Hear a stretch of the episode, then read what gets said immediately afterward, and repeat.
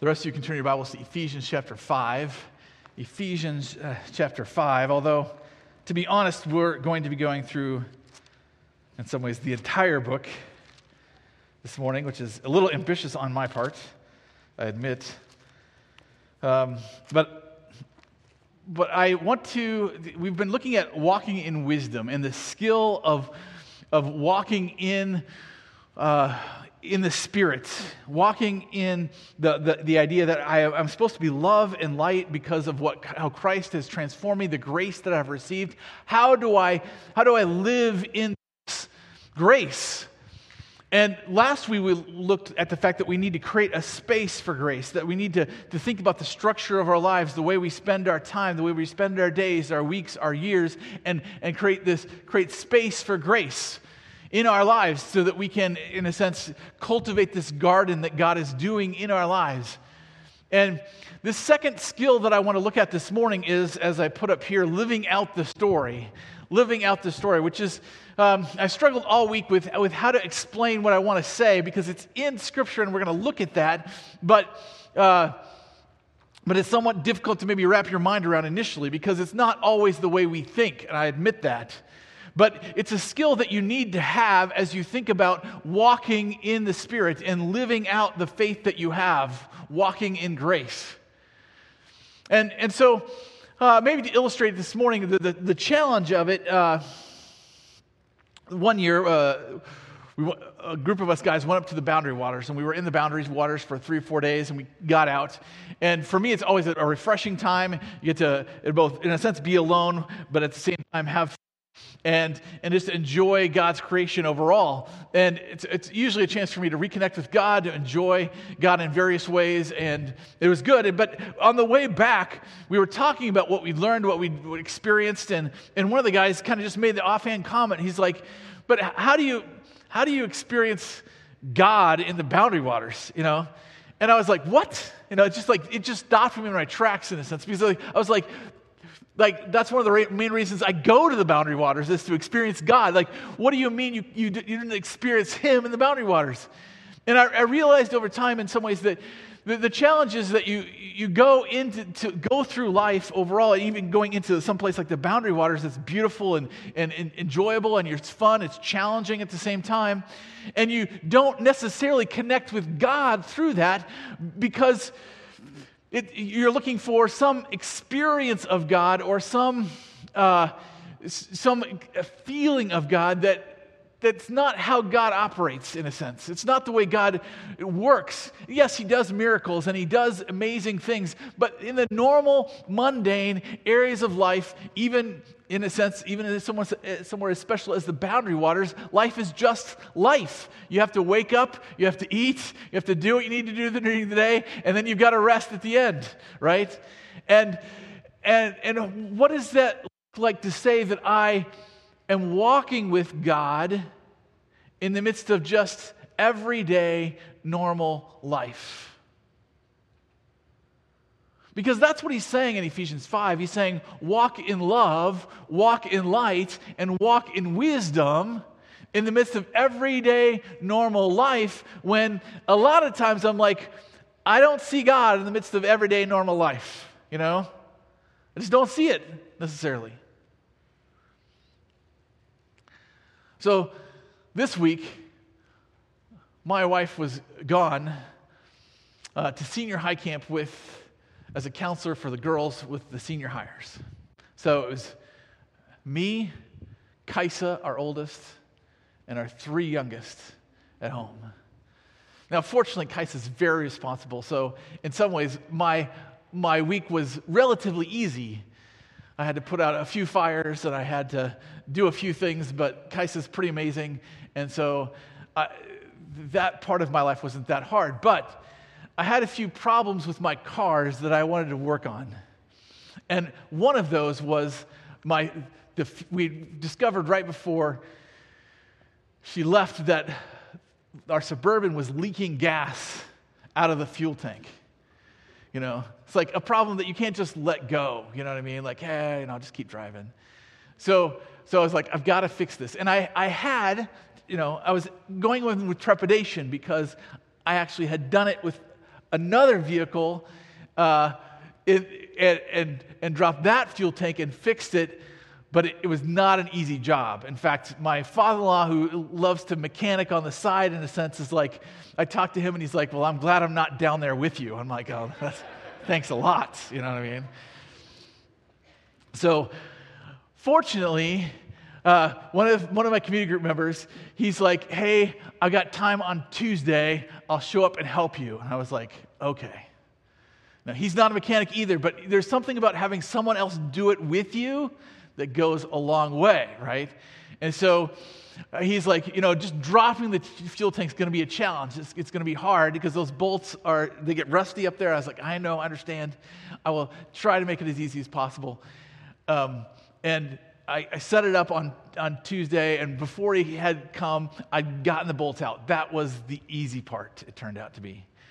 So we, we dropped the tank down and, and look at it, and, we, and the fuel pump to the tank is in the tank, okay? You understand how this works? So you have this fuel tank, you know, like your fuel tank for your car, and on top is a hole that your fuel pump sits in, and it sits in the tank. And the problem is on Chevys, I admit, they're not the greatest engineered vehicles in the world, okay? But on Chevys, what happens is, is that the, the fuel tank traps all the, the water and the dirt, etc., and it sits on top of that and it rusts out the fuel pump. And that was the problem, actually. It wasn't the fuel lines that were leaking, it was the metal had rusted so much that it was now leaking out of the fuel tank, fuel pump whenever the fuel pump kicked on great problem to have, you know. So, so I'm like, okay, we got to take this off. Actually, when we started to take the fuel lines off of the fuel pump, they just literally broke off, like the metal just like broke off. But then we ran into the real problem, which was we couldn't get the fuel pump out of the fuel tank. It was rusted so hard onto that fuel tank that it was stuck. Like, end of story. Like, you thought you could do this, but you can't, you know? And so uh, we decided, you know what, the best thing to do is just replace the whole thing. I'm like, replace the whole thing, replace the fuel tank? But actually, we, live in a beautiful world, America, and they have old stuff that's just sitting in, in, uh, in, in, junkyards everywhere waiting for you to buy it, you know? So went to the junkyard, bought a new fuel tank, bought a, bought a a new fuel pump with that, and we put it in. Except another problem, like that fuel line that came off, where it broke off, it was actually just the rust was so bad it was rusted together there. We couldn't even get the fuel line off the fuel pump. So we had to replace, I call up my father, he's like, replace the fuel line. I'm like, okay, great, replace the fuel line. So we get the whole thing done. It was it was way more work than you wanted it to be, but we got it done. And, and my friend said, as we're, as we're putting it all together, he's like, if this doesn't work, if your car doesn't start, I'm going to cry. and for two seconds, I'm tempted, don't work. You know, I want to see a grown man cry. Except I realized if he's going to be crying, I'm going to be crying too at that point two men men crying is not a pretty picture, right? So, fortunately, it all worked. But you have to ask the question is where in the midst of all of that was God, right? I mean, we're just putting, we're just trying to put a fuel tank in, and you're like, well, God would make it easy. You know, He would just, you know, take the fuel pump out, it would all work, everything would be good. But we know that that didn't happen. So, where's God in the midst of all this mess, right? And when we think about God, we have to think about God in the midst of our stories. Because the stories show the mess that we're in, right? They show the ups and the downs of life. They show the, the twists and the turns of life. And we have to say, God is not just in these neat little pockets, because then He's not really in life. Nor is he just in the high points, the miracles, the amazing things, because then where is God when I'm in the low points, the valleys, the hard times? God only shows up in the high points? That's not the God of the Bible. So God is in the midst of our stories, He's in the midst of life. And he wants us to know that and to live in the midst of it. And Paul is writing Ephesians, and one of the things that he's doing is saying, You've got to see God in the midst of your life. Not just on the high points, like, yeah, I, I, I, asked God to forgive my sin and He did. Not just in the, the, the midst of, man, I was really praying about this and He finally answered prayer. But in the midst of the ups and downs, the twists and turns of life, God is in the midst of it and you're actually living out His story in the midst of your life. And if you don't get wisdom and skill in doing that well, you will struggle throughout your life. You'll struggle to relate to God. You'll struggle with, as we'll see going through this, you'll struggle with shame and just the, the sense of defeat and discouragement that comes.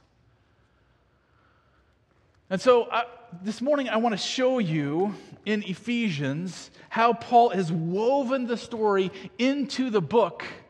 Even, so that even as he's saying, hey, you need to walk in love and walk in wisdom, he's also saying to do that well, you need to live out the story of the gospel.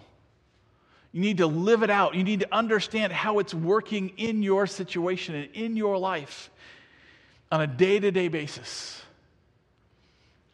So let's go back to the beginning, right? Ephesians chapter 1. Blessed be the God and Father of our Lord Jesus Christ, who has blessed us in, with every spiritual blessing in the heavenly places, even as He chose us in Him before the foundation of the world, that we should be holy and blameless before Him. He's going all the way back to the beginning, right? He's saying, hey, at the beginning of the story, your story doesn't start when you were born. Your story starts when God decided to create the world. And that's part of your story. He had intentions for you all the way back then. In love, He predestined us for adoption to Himself as sons through Jesus Christ, according to the purpose of His will, to the praise of His glorious grace, with which He has blessed us in the beloved. He's saying, Look, this is all from the beginning. God is, is, is, is, is planning to bless you, He's planning to adopt you, right? He goes on. Oh, that's the same one. I think there we go. Eh, hey, Jed read this earlier, right? This is part of the story, right? You were dead in the trespasses and sins in which you once walked, following the course of this world, following the prince of the power of the air, the spirit that is now at work in the sons of disobedience. We understand that God created the world, but then we chose to disobey, and death came into the world, and we walked in death along with everyone else, among whom we all once lived in the passions of our flesh, carrying out the desires of the body and of the mind, and were by nature children of wrath, wrath like the rest of mankind. That's part of the story. Sin, death, destruction, shame, they're all part of the story. But it doesn't end there. But God, being rich in mercy because of the great love with which He loved us, even when we were dead in our trespasses, made us alive together with Christ. By grace, you have been saved. This is part of the story. God's grace. God steps into the story, starts to act in the story, and He rescues us from sin and death through Jesus Christ. Even when we were dead, He made us alive. He resurrected us in Christ, right? and raised us up with him and seated us in him, with him in the heavenly places in Christ Jesus. Like in Christ, all of these things are happening to us. And though we haven't experienced them physically in the story, they are part of our story.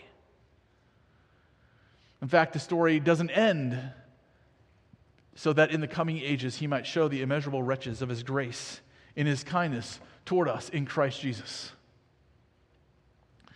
This is our story. You know, it, it's, it's kind of popular uh, these days in, in, various movie venues, you know, kind of just to play around with the idea of multiple universes, right? The idea that you can have multiple universes where multiple stories are happening. Um, and the idea, in a sense, is that an infinite possibility of infinite things could, all of those possibilities are actually possible in some universe, right? And so that, that any, any, uh, any, any universe you might live in, you think a variety of things could happen. And in some ways it feels cool because then you're set, you're set up with the idea that, well, hey, anything's possible. That feels freeing. But the reality is, as you, see, as you watch those stories unfold, is everyone wants to, gets back, wants to get back to their universe, even with all its problems and its, and its issues and its challenges. Why is that? Why do they want to get back to the, their universe if maybe some of the other universes were better? And the reality is, it's because it's your story. Yes, there's so many infinite possibilities, but you feel like you belong in your story, even with all its challenges and its difficulties and its problems. This is your story, and, it's, and it's, it fits ultimately in God's story. This is, this is what He is doing in the world, and he could have done so many different things, and yet he chose this. He chose for you to be born in a certain date and, and have a certain family and have certain backgrounds and, and have certain experiences. All of that is part of your story. So that you can see his story. You can understand you were dead in your trespasses and sins, and you walked in those things. And yet, God, in His mercy, entered into the story in Christ and showed His kindness to you in Christ. And he wants that story to be rich in you. That's why he prays in Ephesians chapter 3 so that Christ may dwell in your hearts through faith, that you, being rooted and grounded in love, may have strength to comprehend with all the saints what is the breadth and length and depth and height to know the love of Christ that surpasses knowledge, that you may be filled with all the fullness of God. He's saying, I want you to be able to, to know God's love, that this story of God's love for you in Christ Jesus is really real to you. Why do I bring this up? Well, he's when we get into the next part of Ephesians chapter 5, he's going to start to apply it. He's going to start to say, oh, Husbands, love your wives as Christ loved the church. He, he doesn't say just love your wives, he, he references the story, right? He says, Love your wives as Christ loved the church. There's, there's a reason why he goes back to the story. He's saying, look, there's a story here that, that, that is part of what is going on here. And it's not just that you need to do certain things as a husband to be good with God. It's that you need to realize that you're living out the story of God even in your marriage, which is a daunting and mind blowing thing, in a sense, is it not? So, I, this, I just want to help you understand maybe the challenges of this a little bit further and then jump into it. Because really, what I'm saying, I'm going to skip ahead here Really, what I'm saying is that as we think about these verses, as we think about this story, and he's just, I'm just skipping ahead because he references the story all through these things, and I'm going to get ahead to my main point here eventually. There we go. The big idea is live the story of grace. We need to live the story of grace.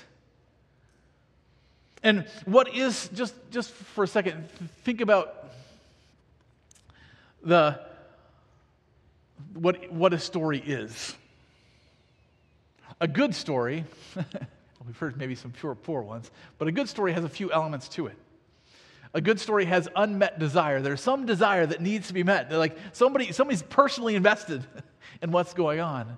But a good story also usually has hard realities about it. Like there's just some things that aren't going to change in the story that you have to, in a sense, live with or work around or do something about. There's hard realities that are there. Like, I can't really drive my Suburban when it's leaking gas, right? There's a hard reality there. I've got to do something about it. Unmet desire. I want to drive my Suburban because I want to put all my family in it and not have like three cars going somewhere. That's not good. so I've got hard reality, I've got unmet desire, and it comes together in a belief that results in action. I have, I've believed something about the situation. In this case, I believed that potentially I could fix it myself, which was a little bit tenuous of a belief, but it came right down to it. But then that belief results in action. I try, I move forward, something happens, and usually at the end, you have a result. It's not always the result you expect, right? And this is a story. And you're going every day you're living your story. There's unmet desires you have in your life. There's cold hard realities that you run into. And then you mix that those two together with some kind of belief, some kind of faith that then you act on. And the, the reality is, is you're either acting out of your own resources, out of your own abilities, out of your own beliefs, or you're living in God's story and acting out of His grace and believing His, His mercy is in your life. You're, you're living in one of two stories your own or God's. And so the, the, the, problem is, is that as he gets into Ephesians chapter 5 and he says to husbands, Love your wives as Christ loves the church, a husband says, Okay, I'll do that. I'll, I'll live the story. And they live the story right up until their wife comes at them and it's like, You failed, you know, like you're supposed to do this and you didn't. And all of a sudden, at that point in time, instead of living the story of grace, they're living the story of, I've got to fix this myself a lot of times. I've got to solve this problem myself. And Paul is saying in Ephesians chapter 5, you need to live out the story, even when your wife comes at you and says, You failed, you're, you're an idiot, and you you agree with her. Yet, you need to live out the story of grace. So, I want to kind of break this down a little bit this morning and help you learn the skill and live the skill of living out the story of grace. So, the first point is the challenge of an authentic story. The challenge of an authentic story. Why is this? Why is this a challenge? Because we realize, especially in today's age, where there's multiple stories, and we know we can spin any story in any different direction. What's the most authentic way to tell our story? Right? If you got, got right down to it and you're like, I was going to tell a story about my week this week, what story would you pick? Ever think about that? If I said, Tell me a story about your week, what story would you pick and why? Some of you would pick a story that tells nothing about your life because you really don't want to reveal yourself. You just like, well, if I'm supposed to tell a story, I'll pick this one, you know? And it's actually a way of hiding yourself rather than revealing yourself. Some of you would pick the funniest story possible because you just want somebody to laugh at you. You know what I mean? That's what I, I picked this one because I just wanted you to laugh at my ridiculousness in some ways, thinking I could do it myself. Sometimes you pick a story because you're trying to, to, to show who you really are, but then you wonder, well, who am I really? I don't even know myself, who I am. How do I tell a story about myself? And there are some things to think about in telling an authentic story. The first thing to realize, especially for every human being in the world, is your story didn't start with you. You are not the narrator of your own story. Like, okay, I, you know, ever watched a movie where like, like it starts with, and I was born, right? You know, well, even if you can remember back to being born, which none of us can, uh, yet there's so many things about your story that start that you don't get to say.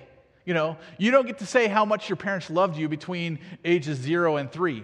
You don't get to say um, what, what happened in those years. You don't get to control those things. They're just, they're just part of your story with, without you even being able to have a voice in that story. And often when we explore our story, we find parts of our story that we don't like.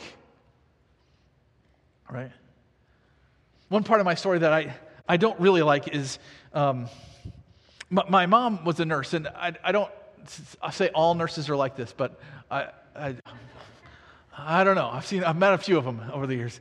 And one thing that nurses do is they notice, notice danger. They, they notice potential problems.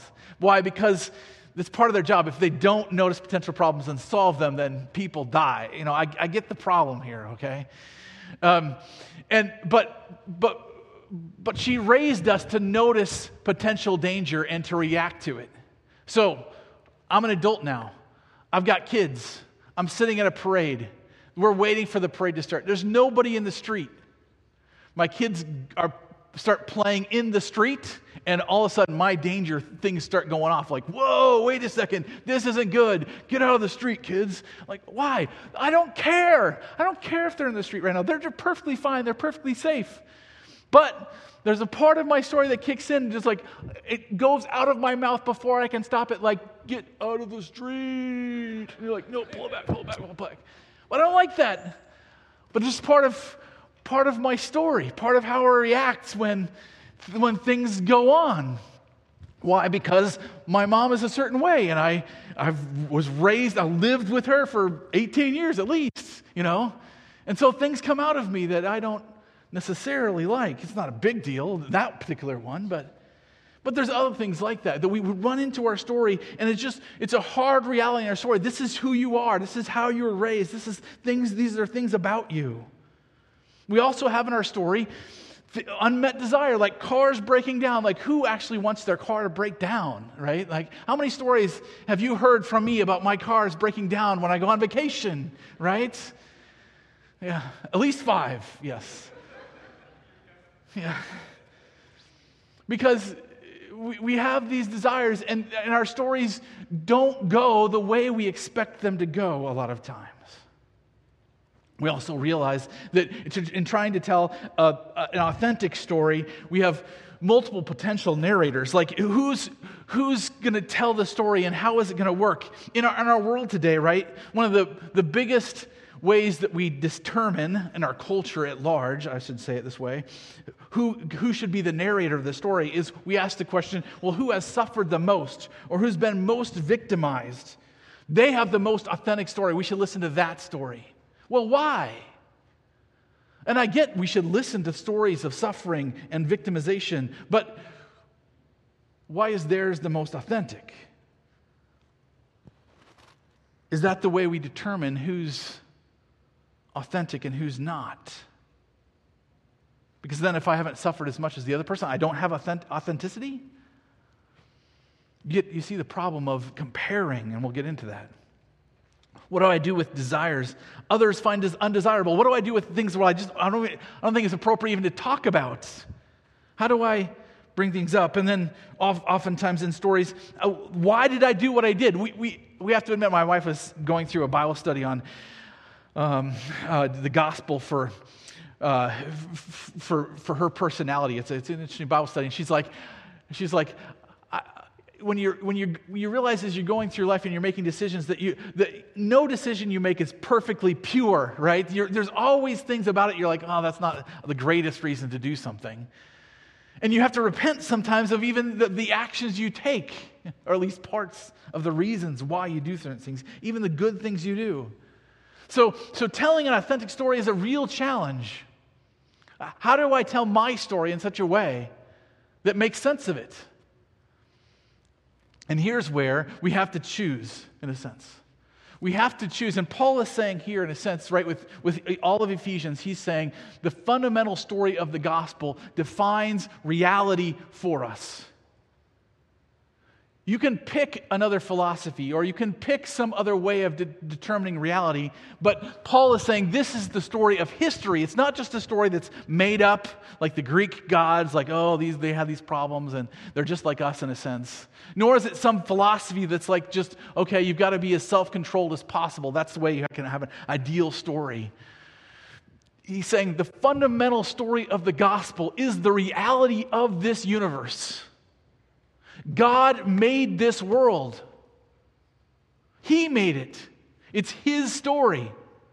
It means partially that our stories are not just our stories, it's part of God's story. Like, like the reason why you're here is not just because you are so important, it's because God thinks you're important. He's put you into His story for a particular reason. And do we understand all of it? No. But it's His story, not just ours. He made this world, it's His. And when we talk about doctrine, the truths of the Bible, we're not talking just about, well, you've got to get it right. You've got to get your doctrine right. What we're really saying is if you want to understand the story well, then understand the truths of God's Word.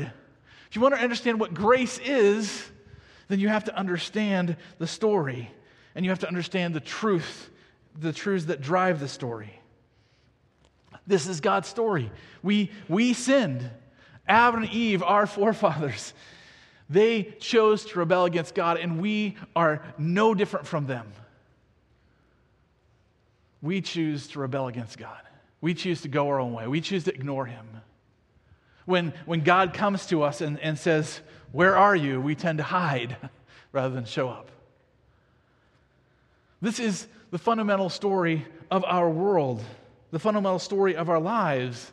And there's certain things that are good about this story that, that we need to celebrate. The first one is the joy of submission, that is not ultimately our story. You know how actually so freeing that is when you when you embrace that? That this is not just my story. Like I've got a like I've got a story. I only live once, and I've got to get it.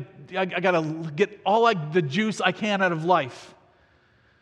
Well, what if you live forever? You know what I mean? Like, like how would that change your story? because God says you do. God says you live forever.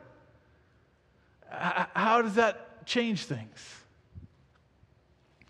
The pursuit of goodness in this story, God does want good things to happen. He does good in his story, and he uh, encourages us to do good things too, right? There's, there's good things that can happen in the story, but there's also bad things that happen in the story, and therefore, there's part of the story is the repentance that we bring to the story. That when we decide, I don't have all the answers, I didn't do it right the first time, that, that actually produces hope in the story rather than despair. Why? Because this is God's story. It's a God's story of redemption. He's doing something different in this story than just saying you get the consequences of your actions, right? Sometimes parents, that's what they tell the, the kids, the story they tell their kids because they want them to get it, right? I want you to get it that if you mess up, there are consequences. And so we tell stories to our kids like, hey, I did this and this happened to me and ah, it was terrible, you know. And if you do this, this will happen to you and it'll be terrible too, so don't do it, you know. And there's, there's reality to that.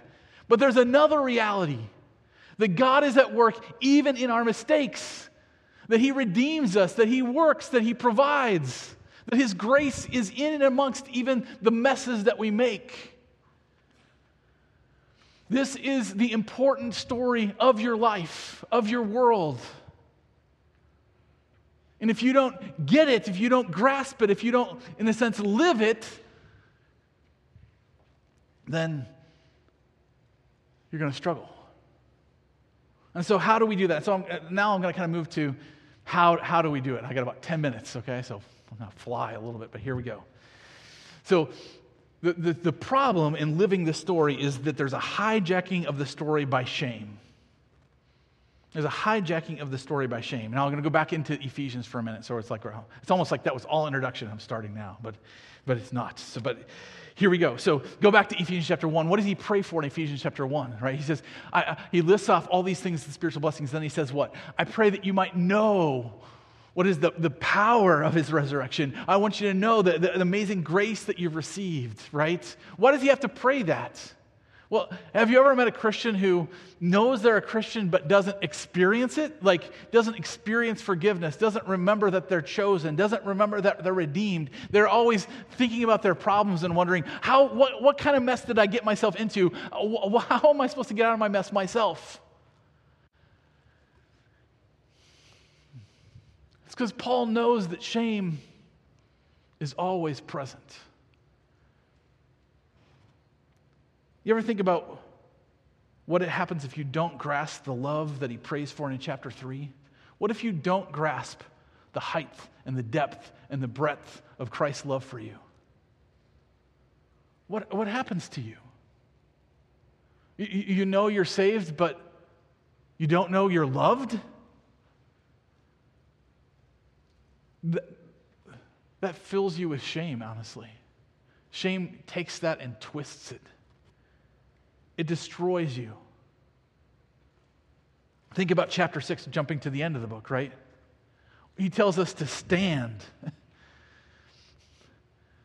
to, as we wrestle with flesh and blood, he just tells us to stand. Just stand, in a sense, in the grace that you've received. What, what, what does Satan want you to do? Satan wants you to run and hide. he wants you to give up.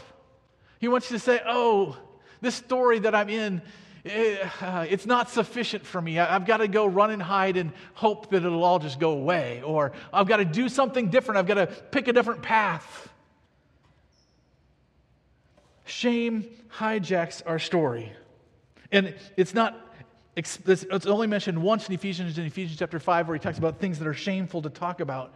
But in Romans chapter 1, and he makes it explicit, right? He says, For I am not ashamed of the gospel, for it is the power of God for salvation to everyone who believes, to the Jew first and also to the Greek.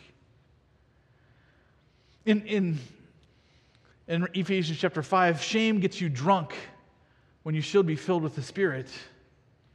Shame is that response out of our story, right? So let's go back to just how does this work? How does shame hijack the story? Let's take the guy who, whose his wife is coming at him and saying, You've failed.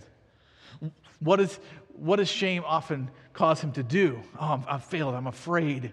Well, shame might cause him to be like, okay, I'm going to go buy a new car even though I can't afford it because, hey, look, we have this new car. Aren't we awesome? We're okay as a family, right? We have this new car. Honey, look at how much I love you. I bought you a car, you know? We're great again, right? And, and the wife's tearing her hair out like, we had no money for that. What are you thinking? It's made it even worse, right? Or what does he do?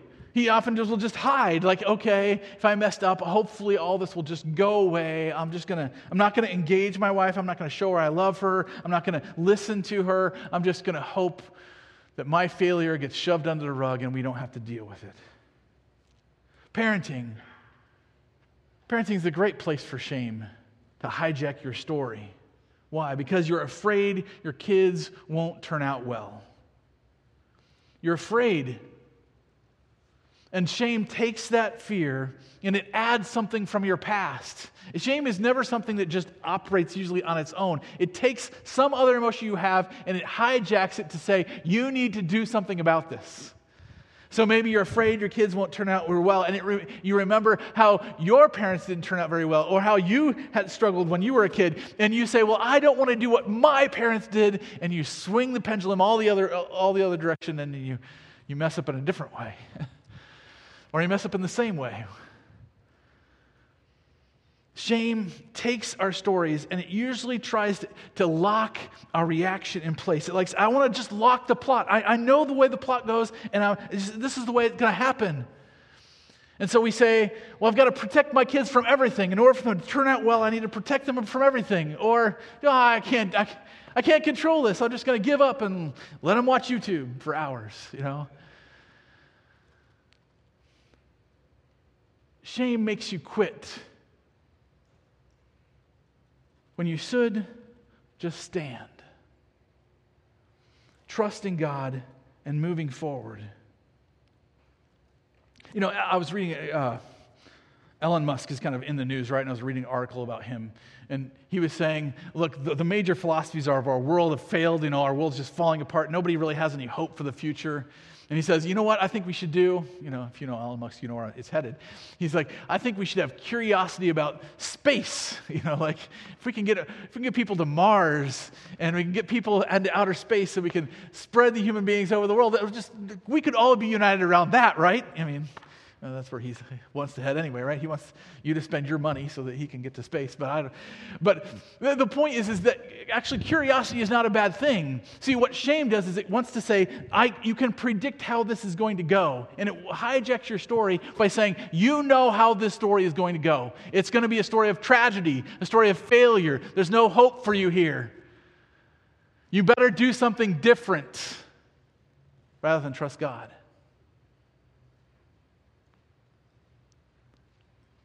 When we trust God, we have a sense of curiosity.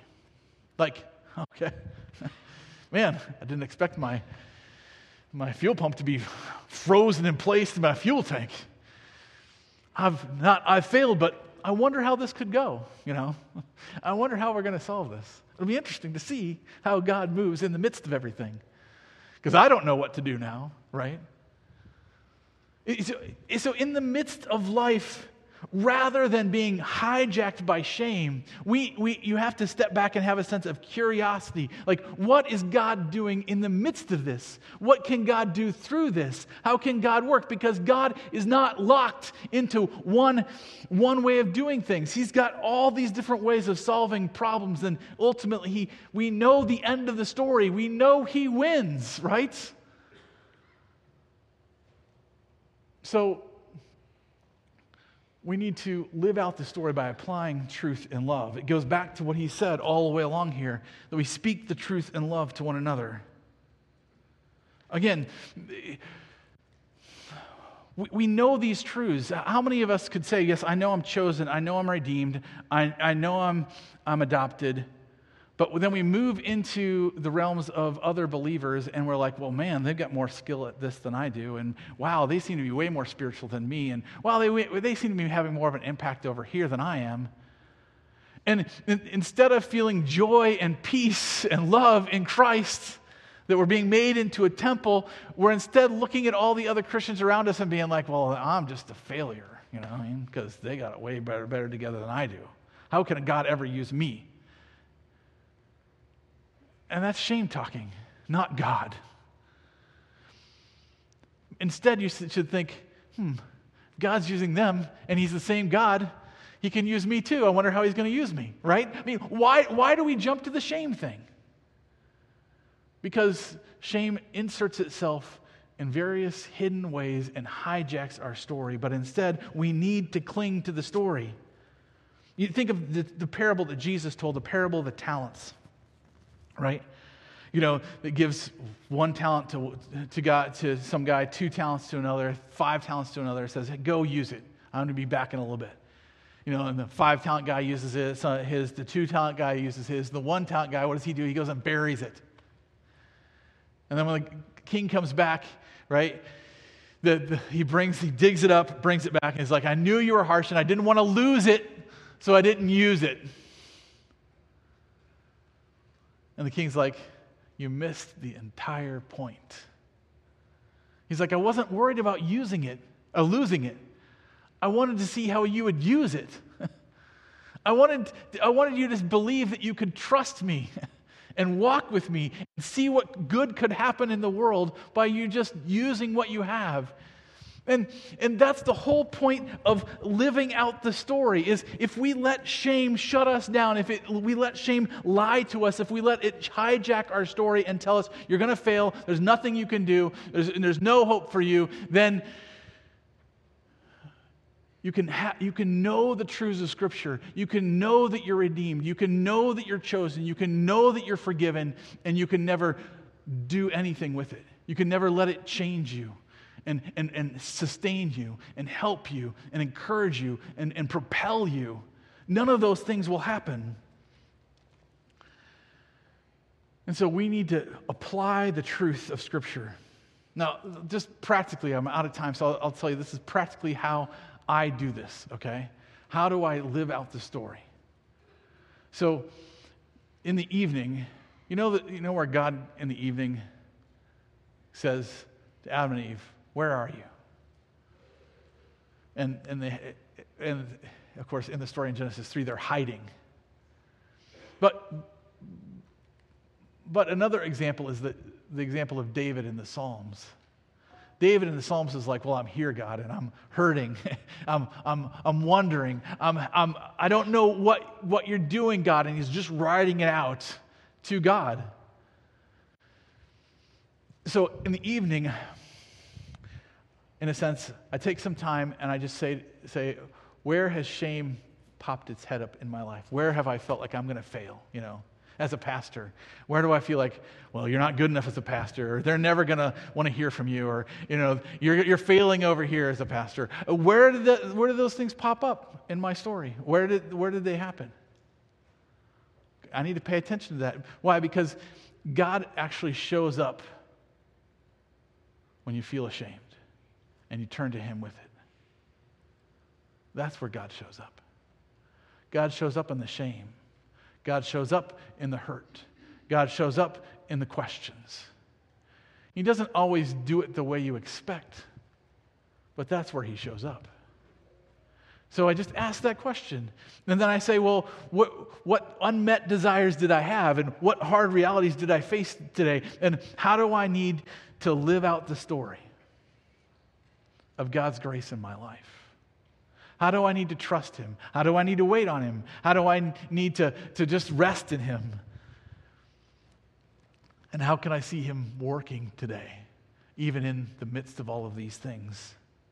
Why? Because it's almost like I need to go back to the garden again and just have God say, Where are you?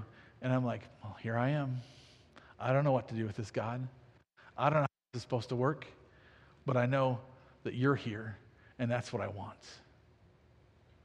And journaling for me is a way of doing that of just stepping into the story and saying, okay, this is the story I'm living in, and I don't know where it's headed, and I'm curious about it because I would love for it to head out good, good directions, and I would love to see good come, but how can I rest in God in the midst of it?